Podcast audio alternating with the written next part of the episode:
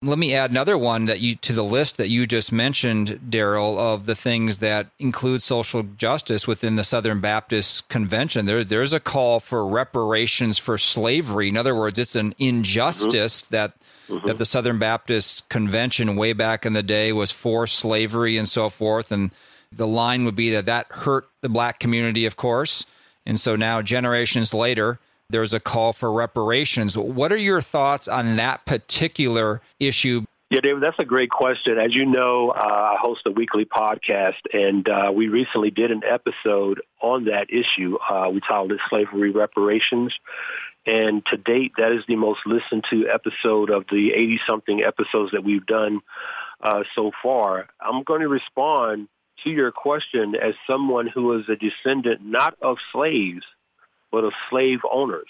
I can trace my ancestral roots all the way back to Guinea-Bissau, West Africa, and the Balanta tribe, who actually participated willingly with Europeans and the Portuguese to sell members of their own families, their own tribes, and other tribes whom they conquered, other African tribes, to sell them as slaves in exchange for farming tools. Um, my people were rice harvesters back then, and they still are today. So I, I speak to you as someone who is a black man who is a descendant of slave owners, not of slaves. So for folks who would support slavery reparations, you know, my question would be to them, well, how do you deal with someone like me?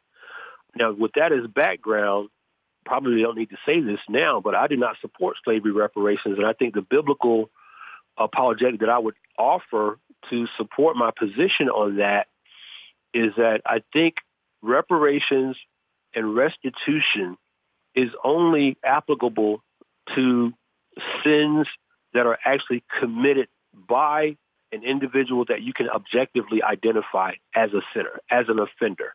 Mm-hmm. Um, in, in the case of slavery reparations, we're talking about attributing the guilt of generations past to a present generation by proxy. It's, it's, what I call sin by proxy. You're you're trying to apply the sin that someone's past generations of ancestors may have may or may not have committed. We don't know.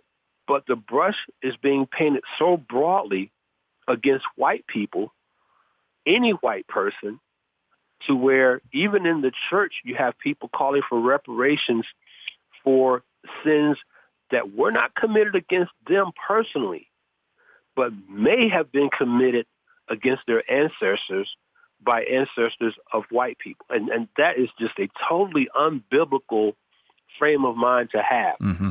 But that is part of the dialogue within the church. Unbelievably so, it is part of the dialogue within the evangelical church, and the voices in support of reparations are getting louder and louder.